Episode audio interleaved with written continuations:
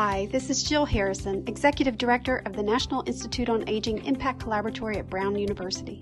Welcome to the Impact Collaboratory Grand Rounds podcast. We're here to give you some extra time with our speakers and ask them the interesting questions that you want to hear most. If you haven't already, we hope you'll watch the full Grand Rounds webinar recording to learn more. All of the companion Grand Rounds content can be found at impactcollaboratory.org. Thanks for joining.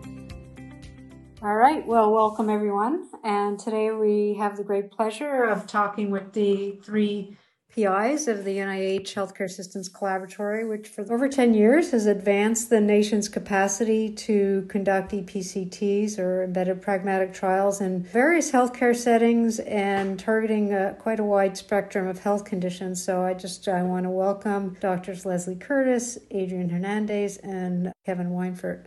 Welcome. Hi, good to be here. Thank you. Great. Well, today's an opportunity to sort of extend our discussion from the impact grand rounds that Drs. Weinfurt, Curtis, and Hernandez presented a few weeks ago, really thinking back on the experience of the healthcare systems collaboratory and where we are and where we're going. So I'm going to start with a pretty big question. Two of the main reasons sort of the stumbling blocks of traditional RCTs is that they're expensive and they're often underpowered. In fact, these couple considerations were in part some of the impetus for EPCTs trying to do, I don't know, more for less. So, acknowledging, I think we've learned that there's a lot of learning yet to be done in conducting pragmatic trials, and for all the challenges that the Impact and Healthcare Systems Collaboratory experienced to date, some suggesting that even EPCTs are maybe equally difficult trial design in different ways, introducing a whole new set of shortcomings.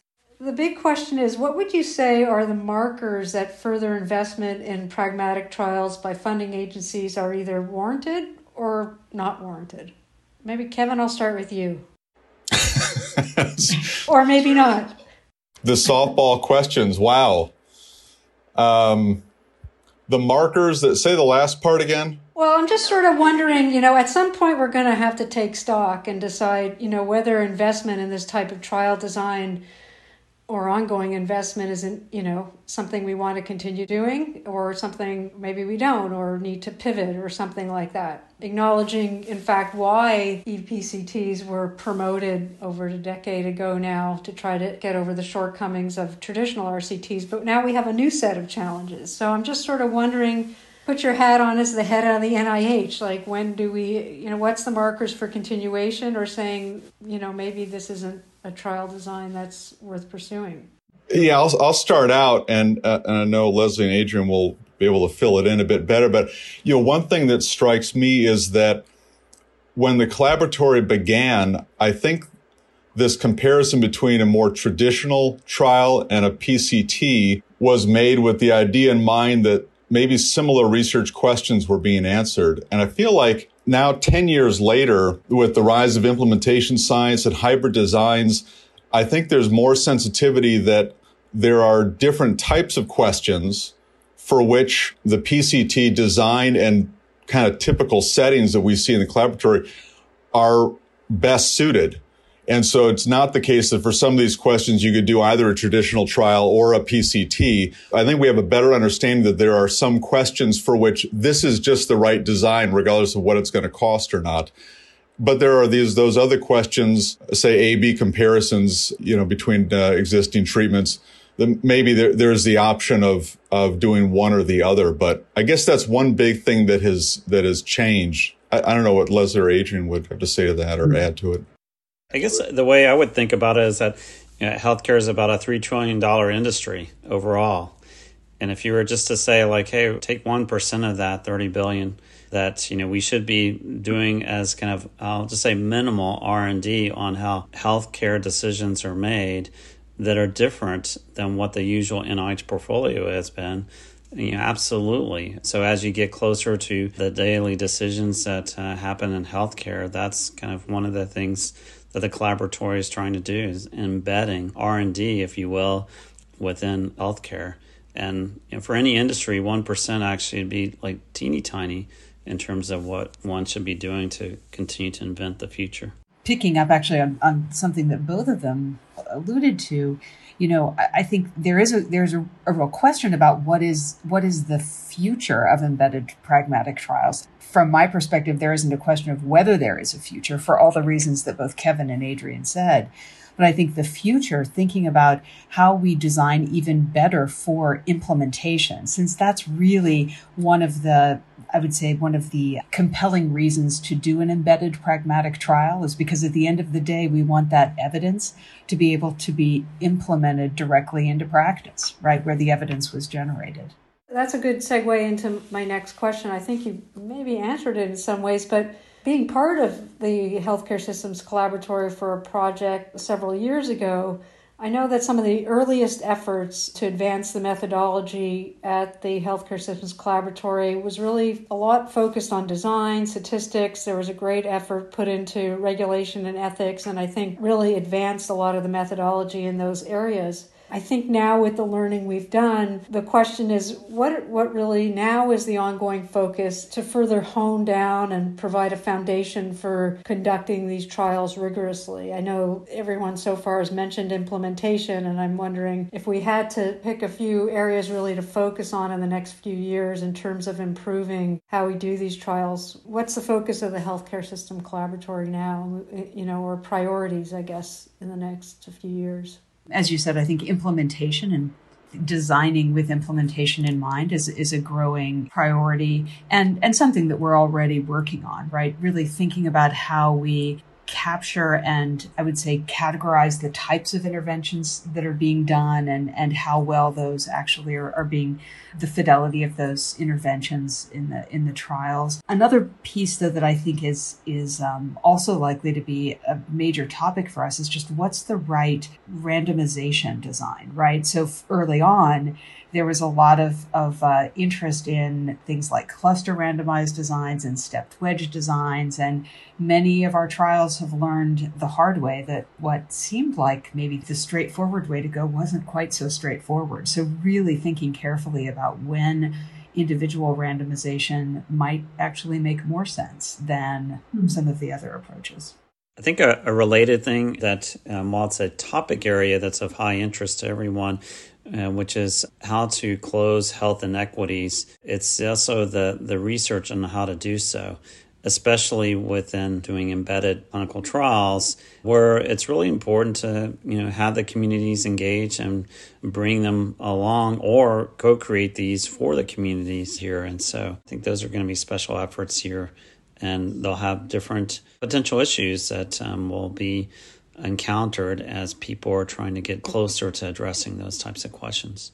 Maybe I'll just add a, a last thing, and that is really a consideration more for investigators who would be coming into the collaboratory with a trial than it is for us working with trials that are already accepted. And that is trying to figure out when it's the right time to test interventions of a given complexity because I think the experience to date is that you know there were some some interventions that people were very hopeful about that didn't really pan out. And the question is, it was was it too light touch? Was it based on too many assumptions for which we didn't really have proof of concept about? And so I think there'll probably be more reflection now among people proposing trials about the right situation for con- for testing and intervention and what's that intervention that ought to be tested. And for our part, from the collaboratory side, we'll continue to try to document things like intervention complexity and to look across trials to see what lessons can be learned about the degree to which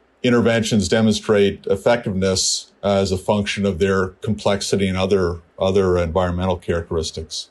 Yeah, I mean, I think that there there is this balance between too light a touch and too complex so that it can't be implemented and too light a touch so it doesn't do anything. I, I think we still haven't figured out what works, although different things might work for different circumstances. The other thing we've struggled with a little bit at Impact, and I'm just wondering what your take is, uh, especially for dementia, we've noticed that a lot of our pilot studies are coming in and want to either adapt an intervention that's been used in non dementia to the dementia population, or maybe a dementia intervention but adapted for a Latinx community.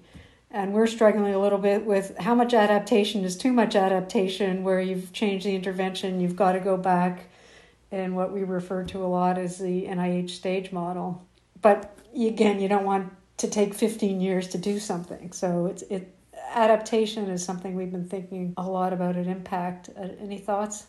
It's a really big question, and it seems like people are going to need to be more mindful about all the all the different ingredients of a given intervention and the rationale for why it's supposed to work and a very careful analysis of how they're adapting it and to what extent are they just changing window dressings versus making real structural changes, maybe inadvertently. And also we and NIH have spent time trying to figure out what types of tests need to be done in that first year to assess feasibility and things like that. If people are adapting interventions, what are some of the hypotheses that need to be tested then prior to going into actually conducting the trial that reassures us that the intervention is still working the way that we assumed it was. And so we don't need to go to kind of an earlier stage of evidence generation. It's going to be pretty tricky to do. And you know, Susan, to a point that you made, there's there's a real balance, a, a fine line between studying the adaptation of the intervention for 15 years until that adapted intervention is no longer relevant, but we know perfectly well exactly what it would look like if it were. Mm-hmm. And I really like, I like what Kevin proposed, probably just off the top of his head, but just being much clearer and more articulate exactly what those assumptions are, test them, discuss them, and then make plans to formally test them during that first year of the, of the study before you go forward it's an example um, where you know it's easier often to discuss and put it on PowerPoint slides and actually do it in the real world. And so I think one of the things that will happen as we go forward is that you know as these types of programs are increasingly more embedded or increasingly seen as uh, necessary for improving health, then like then that you know fosters an environment where adaptation will be highly relevant. Uh, the other thing to, to Kevin's point, there is going to be certain situations where like there's going to need to be a decision making to really understand like do the interventions work as planned or how do they need to be modified along the way or the external environment you know actually causes them to be modified by necessity because uh, we're doing this inside of everyday life. Let's try to give a little more a few more minutes to issue of uh, health equity and epcts We've put a lot of thought in and realized, you know, each of the PRECI domains has health equity considerations, uh, you know, different than a, a, a regular traditional randomized trial. I'm interested in how your collaboratory is going to be taking some practical steps to sort of advancing integration between health equity and embedded pragmatic trials. As you know, Susan, the Pragmatic Trials Collaboratory, we, we learn by virtue of the demonstration projects that are funded by NIH institutes and centers, right? So this next tranche or set of demonstration projects will be focused on interventions. We'll be testing interventions to reduce health inequities. So the, the answer to your question about what we will do, I, I almost reframe it in my mind as, and how will we learn about what to do and how to really use mm-hmm. embedded trials to reduce health inequity. So we have a great colleague who will be leading really some of the, the community and health equity focused work in the, in a new core in the collaboratory, which is, which is exciting. We will also, I know, be looking to the demonstration projects to sort of help all of us in the community learn about how to do these best and, you know, what, what we can generalize from their experience to the broader community. Yeah. I'll give a I'll give a personal shout out to the best practice sheets that we've worked on that just came out recently that we hope everyone can leverage.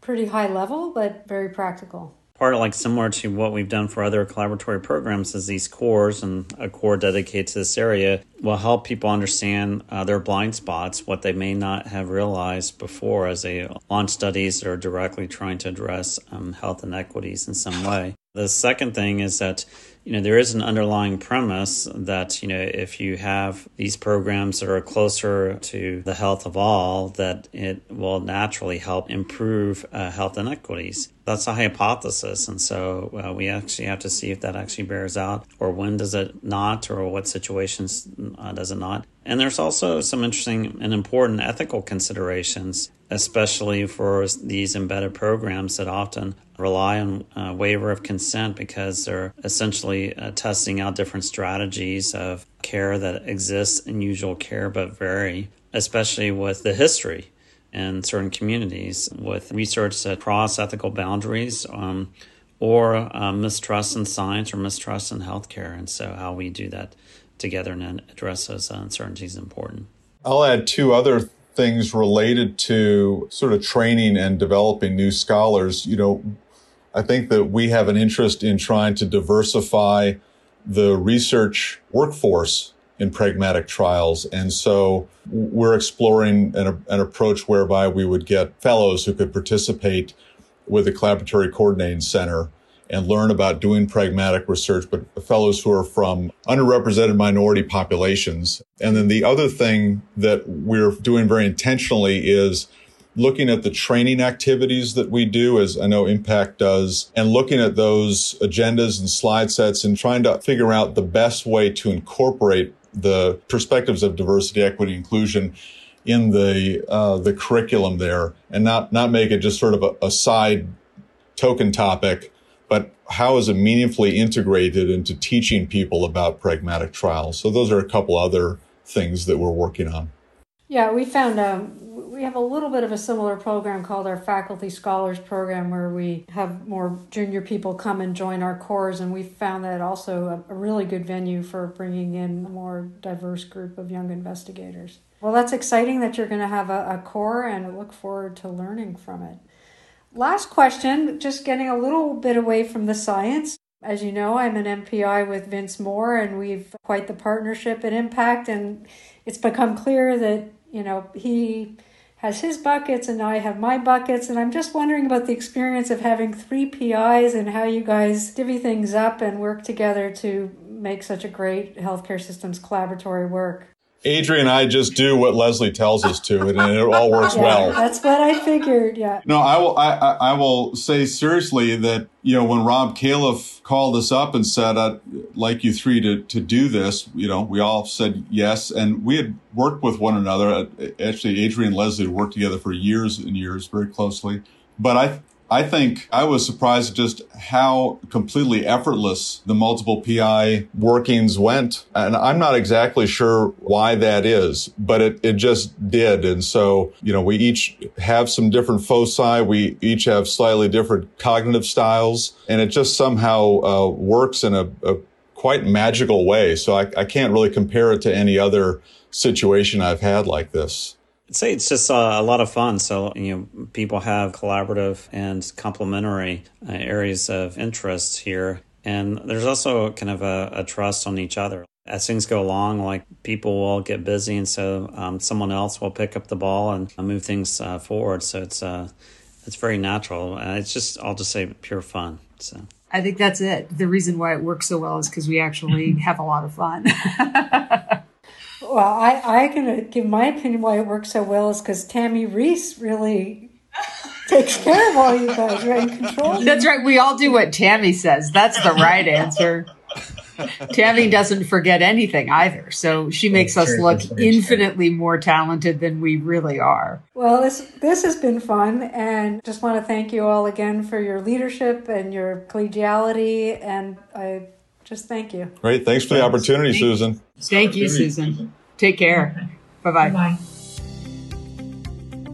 Thank you for listening to today's Impact Collaboratory Grand Rounds podcast. Please be on the lookout for our next Grand Rounds and podcast next month.